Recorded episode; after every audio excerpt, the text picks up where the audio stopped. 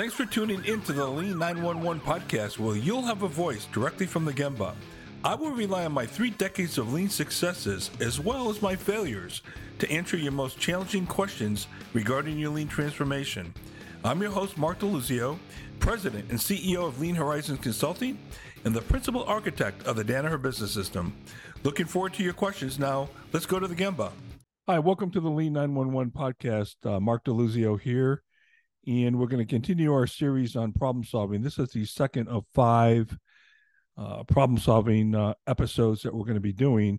There'll probably be more after this five, but right now we have five lined up. Uh, the first one we did already was problem fixing versus problem problem solving. This one's going to be about solving problems at the lowest possible level in the organization. And the others to follow how to define a problem, uh, leading versus lagging indicators, and challenging the status quo, which really is a big deal when it comes to problem solving. So, those are the future ones that we're going to be doing. But today we're going to talk about solving problems at the lowest possible level in the organization. Now, again, I want to go back and and and say that the more I've done lean uh, over the last three plus decades, the more I found out it's really more about problem solving with all the various tools and things that we have at our disposal uh, solving problems is the essence of Kaizen and continuing to move the ball forward as we uh, get better and better as an organization. And solving problems, quite frankly, on a priority basis. We can't solve every single thing that happens all the time, but we have to pick and choose what's strategic, what's priority, and in the context, quite frankly, of safety, quality, delivery, and cost, that hierarchy in that particular order. So, with that being said, Let's talk about problem solving at the lowest possible level in the organization. First question is Who are your best consultants? Is it Lean Horizons Consulting? Or is it McKinsey? Is it, uh, you know, whoever else you want to put out there? Or is it the people that work for you, that are closest to the action, that do the work on a daily basis that know all the ins and outs of what really is going on. And then you have to ask yourself the question those people that are closest to the problem, how often do we engage them in solving our problems? Okay, so this is something that I've seen a lot of fanfare about. I've seen posters on the wall. Our people are our most valued asset you know the old notion that uh, people appreciate and machines depreciate. But when you really look at the actions that we take as organizations many many times that's all quite frankly um, uh, nice nice press but not really representing reality. So you want to get to the point where the closest to the problem are the people that are going to be best apt to solve the problem. So let's take a look at this. My friend John Shook, uh, who worked very heavily with Toyota, told me one time that Toyota had a policy, I don't know if they still do, that if you have not observed a problem directly, you were not even allowed to opine on the problem. Now think about that. How many meetings would you not have to go to if if everybody who sits there around a conference table, sometimes thousands of miles away from the problem, are trying to address and solve a problem. See, I think leaders, for the most part, have gotten to a point where they got to their position by giving the right answers. But if you really want to transform with lean, you have to learn how to ask the right questions of the people that are doing the work and assuring that a process is in place, in this case, to solve problems, and you're building that problem solving culture within the organization. If you're the guy that always has to, you know, give the answer, you're not developing your people. And quite frankly, it gets to be a very boring place to work. And you better be right, by the way. And I will tell you this the further you are away from the problem, the less likely your solution is the optimal one or even the right one.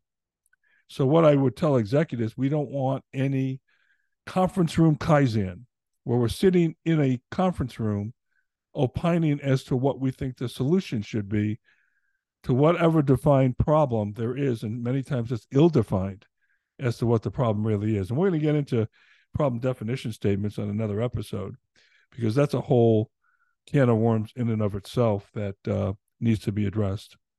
So, no conference room Kaizen, right? We got to get down to the root cause and to where the closest where we can we can uh, observe the problem and understand what's going on. So,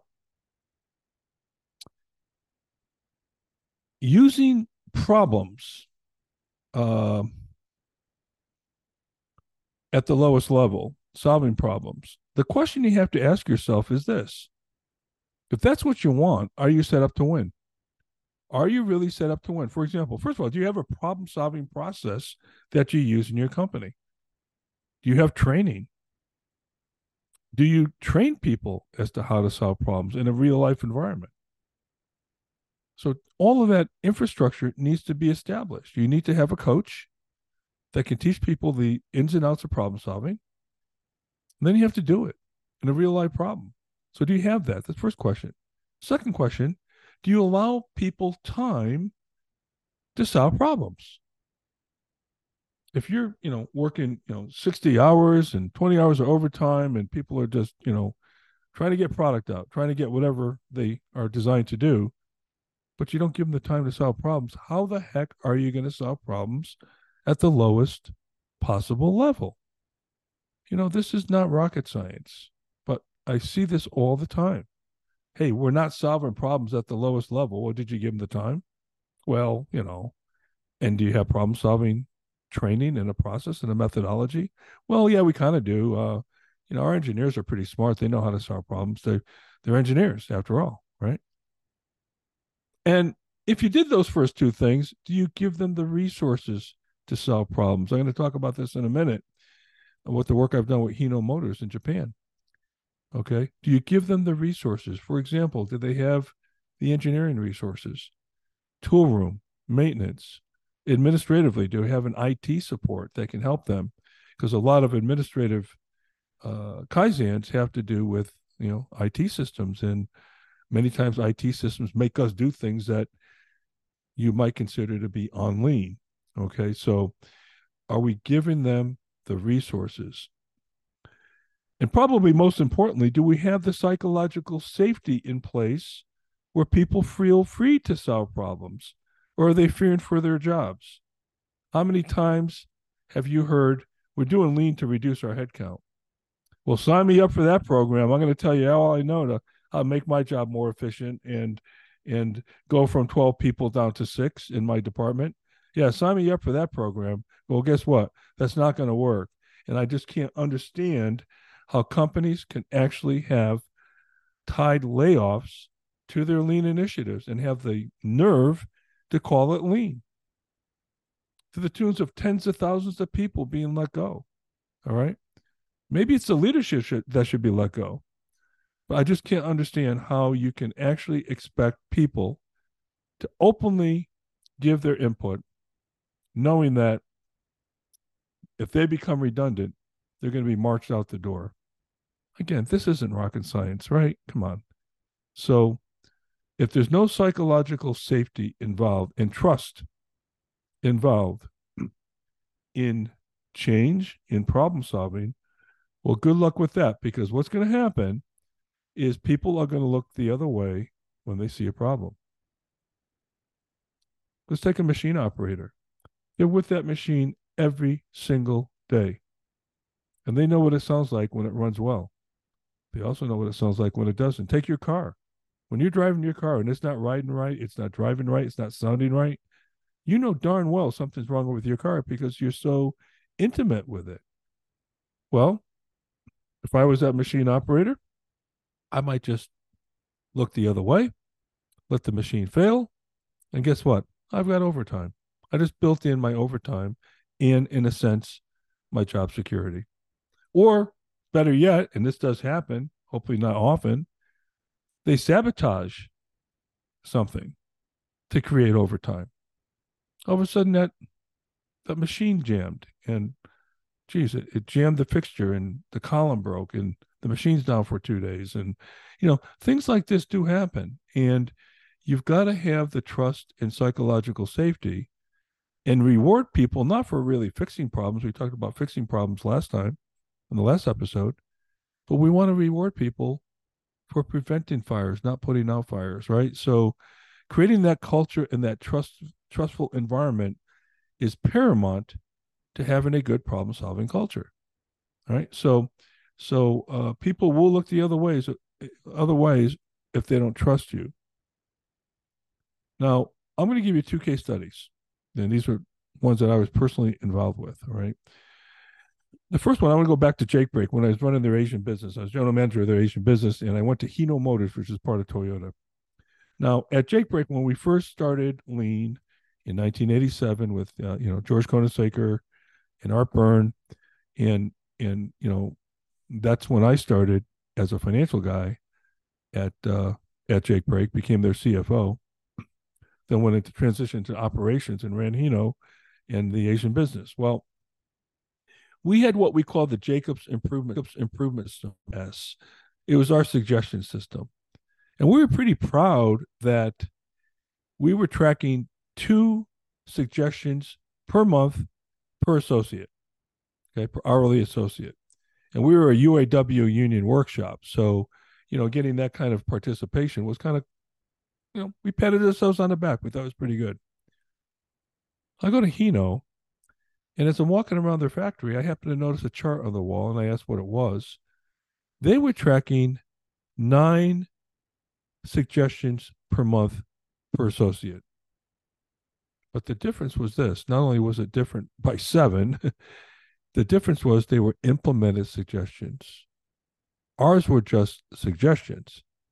So somebody wrote a, a suggestion slip that said, hey, paint the building pink we count it as a suggestion. Hey, we got employee involvement, we got engagement, you know, and we pat ourselves on the back and we'd be successful, at least we thought.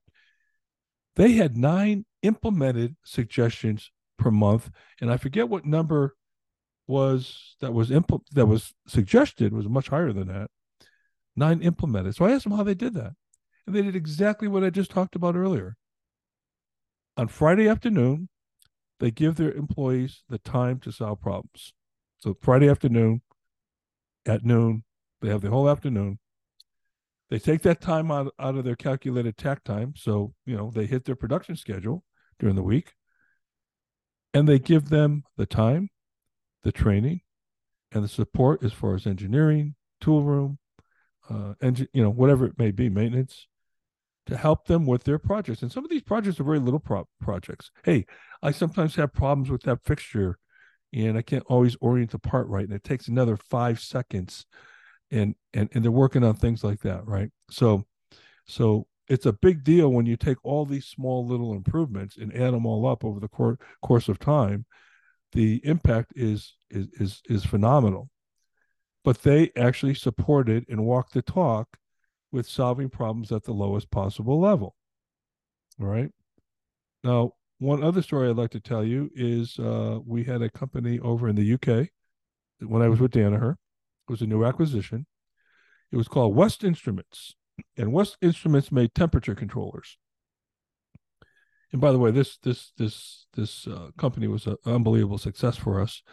But I'll maybe talk about that in another podcast. But but I want to talk about this particular issue. The temperature controller went through testing at the end of the line. So we assembled the PC boards and surface mount and assembled the the component itself, snapped it all together, you know, and then we tested it at the end of the line. Well, their biggest defect was what was called no fault found, which means that they would test the product, it would fail. They test it again, and it would pass. And then they would look at these products a lot more closely and find, you know what, they're all good. They didn't fail. And it was a big deal for them. It was a big disruptor. They didn't know what to do about it. So at the time that that business was run by group executive, a guy named Jack Watson, God rest Jack's soul. He was a great guy. And Jack called me up, says, Mark, I want you personally to go to to Brighton, England to uh, to help with this problem because they can't seem to get around it. Now, I'm not an engineer, right? But you don't have to be. So I got on a plane. I went over to Brighton, England. I first met with all the leadership there and all the engineers. And I said, okay, guys, so tell me what you did so far. And they kind of described all the things I went through. I says, I asked one one question. I said, did you involve the operators in this uh, in this problem solving endeavor? And they said, well, well no. Why would we do that? All they do is put the product together. Oh, really? Hmm. Okay. Interesting. You didn't talk to them at all? No. You didn't bring them in and involve them at all? No. Okay. So I in, initiated a Kaizen called CEDAC, cause and effect diagram with the addition of cards. It's a problem solving process. And in this, you're allowed with what's called the yellow fact cards, all post it notes, to put anything you want on a fact card that you know about the problem. It didn't matter if it was your opinion, it didn't matter if it was fact based at this point in time, but anything you wanted to put down, you could write one idea per card. So every so I involved about there were about 15 people, I would say maybe five or six of them were operators. And I had engineers, a couple of vice presidents, anyway. So we're going through this CEDAC process, and I'm going through and reading off all the cards that were submitted, and I get this one card. And it says, This problem never happens on the weekend. I looked at it and that really struck me. When I saw that, I said, Wow, something's going on here. What's that's an odd one, right? Who who who who was this? It was an operator that put that down. Can you tell me more about this?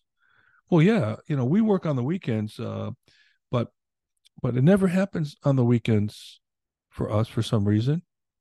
But during the week, it happens all the time. Really? Okay. So I took a a, a whiteboard, a, a, a flip chart.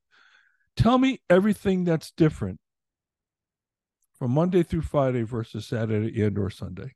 Let's write it all down. So we wrote it all down. And one of the operators said, the factory next door doesn't work on the weekends. They never have, they never did. Really? That's interesting. So the, the our factory was uh, adjoined adjoined by in the same building with another factory, which was not was not a Danaher company. So what's up with that? Well, what do they do over there? And I, geez, you know, I, I can't remember exactly what it was, but long story short, we went over and met the vice president of operations, had him give us a tour, saw what he did, and he had a process that was causing what we call EMI or electronic magnetic interference. And it was an intermittent process. He didn't run it all the time. He just ran it, you know, occasionally here and there. So we set up an experiment. And we were on the phone and we were saying, okay, he's running the process now. Test the product. Okay, it failed. Okay, now he's not running the process. Test the same product.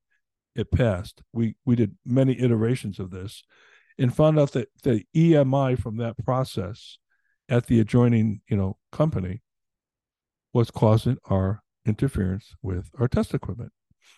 And by the way, we did test the product to make sure it was good product in terms of looking at it and running it and all that stuff. Anyway, so the solution on this was, and again, an operator suggested this, but we put some sense, I think it was a copper shield over the equipment, of the testing equipment, so that the EMI would never interfere, no, regardless of when, you know, they ran that process. Now, all these high-powered engineers and vice presidents and middle management couldn't figure this out because they did not talk to the operator.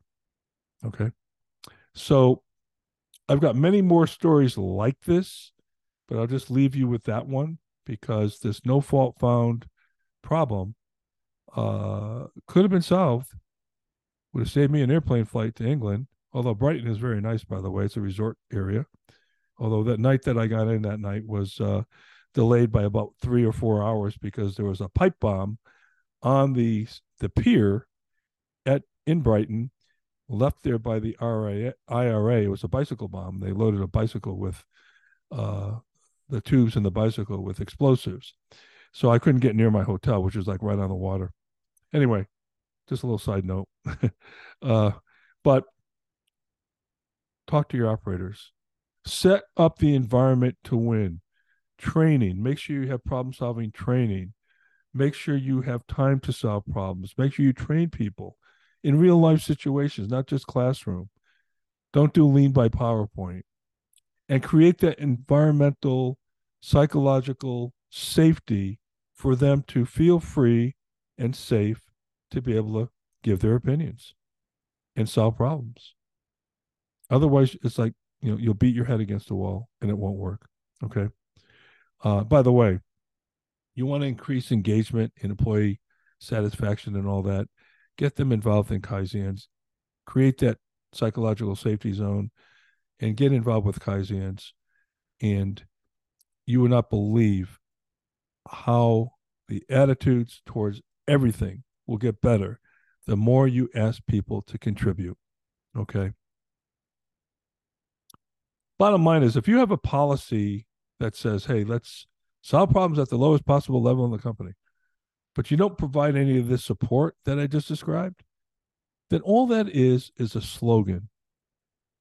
And I would just say, take your posters down, pull up your yellow tape, and stop and get rid of your Gemba boards, and and and go back to traditional manufacturing because all you're doing is beating your head against the wall, and quite frankly, you're disrespecting your people, and you're wasting a lot of time. Okay. So, the question you have to ask yourself: Are you set up to win in developing your problem-solving culture?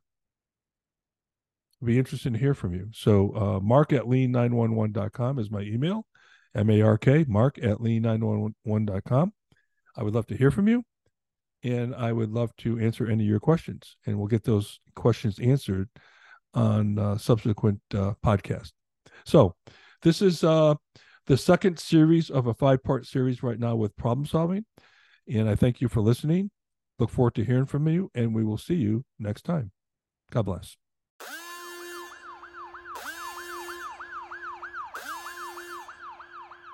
Thanks for listening to the Lean 911 podcast. I'll be happy to address your questions or feedback on future episodes. Email me at mark at lean911.com. You can check out our other episodes by visiting our website at lean911.com, our YouTube channel, wherever you listen to podcasts. This is your host, Mark DeLuzio. Thanks for listening.